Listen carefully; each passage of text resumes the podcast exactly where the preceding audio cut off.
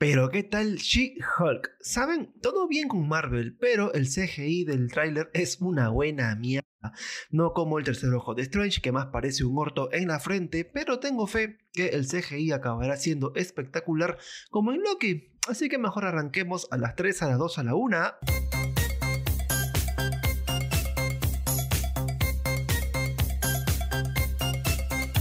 Hola, hola, mis bebitas mutantes. Ya salió el tráiler de She-Hulk Attorney at Law y le recontraboy.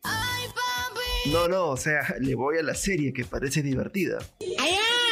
Como siempre sucede en los adelantos de Marvel, la gente ya está pero loquita por saber qué ocurrirá en esta nueva aventura. Ya sabemos que She-Hulk es la transformación verdosa de Jennifer Walters, una abogada que será responsable de la división de leyes superhumanas y que además es prima de Hulk original. Anda, la osa es buena.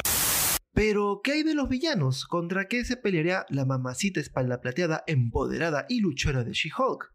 No lo sé, tú dime. Pues bueno, contra otra mamacita espalda plateada, empoderada y luchona llamada Titania. Si tuviste un buen ojos, habrás notado su aparición tras romper la pared de un tribunal. Ah, caray. Eso sí me interesa. ¿eh? El tráiler no dice nada de ella, pero para esto estoy yo, para contarte la historia de Titania según los cómics de Marvel. Pero antes... ¡Aguanté! No creas que Titania es su nombre de pila, su nombre real en los cómics es Mary McParran. Debutó en Secret Wars número 3 de 1984 y nació en un suburbio de Denver, Colorado. El detalle es que la pequeña Mary nació prematura, por lo que sufrió el bullying de sus compañeros de clase. ¡Maldito!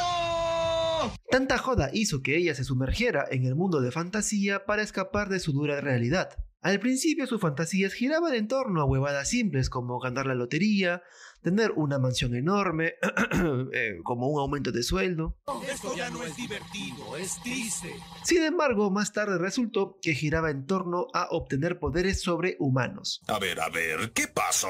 Pasa el tiempo y Mary se hace amiga de Marsha Rosenberg, una chica de quien todos se burlaban por su sobrepeso. El dúo era tan impopular en el colegio que nadie quería siquiera conversar con ellas, ni le preguntaban la hora a los basuras. ¿Quién, yo? Un día, Marsha difundió rumores acerca de que Mary sería la segunda Spider-Woman cuando esta última comenzó a hacer apariciones en el barrio. Eso tiene sentido para mí. La gente se lo creyó hasta el punto de que fueron invitadas a una fiesta con los populares. Ya saben, esa gente odiosa que existe todavía en la vida real. La verdad, las cosas como son. Ocurre que en medio del tonazo apareció Beyonder con la misión de secuestrar héroes y villanos de Marvel para obligarlos a pelear en un planeta llamado Battleworld, que fue creado con piezas de la Tierra.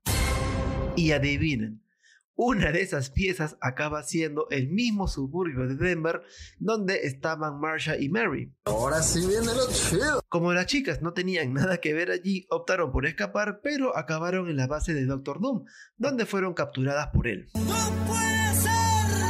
Al menos Doctor Doom no fue tan maldito con ellas porque les dio la oportunidad de reclutarlas como parte de sus tropas de supervillanos.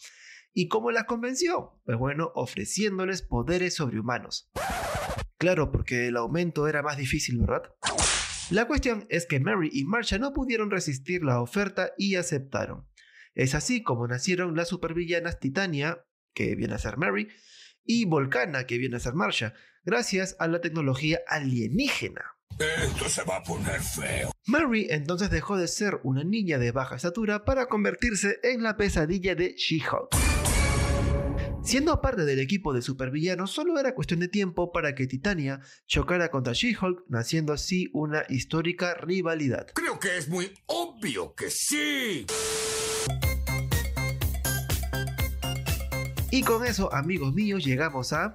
Este momento de mierda. No te olvides, por favor, de seguir a Play en Spotify y descargar el programa cada lunes, porque así llevas un pan a mi humilde mesa. Y como siempre te lo pido de corazón a corazón. ¡Chau chis!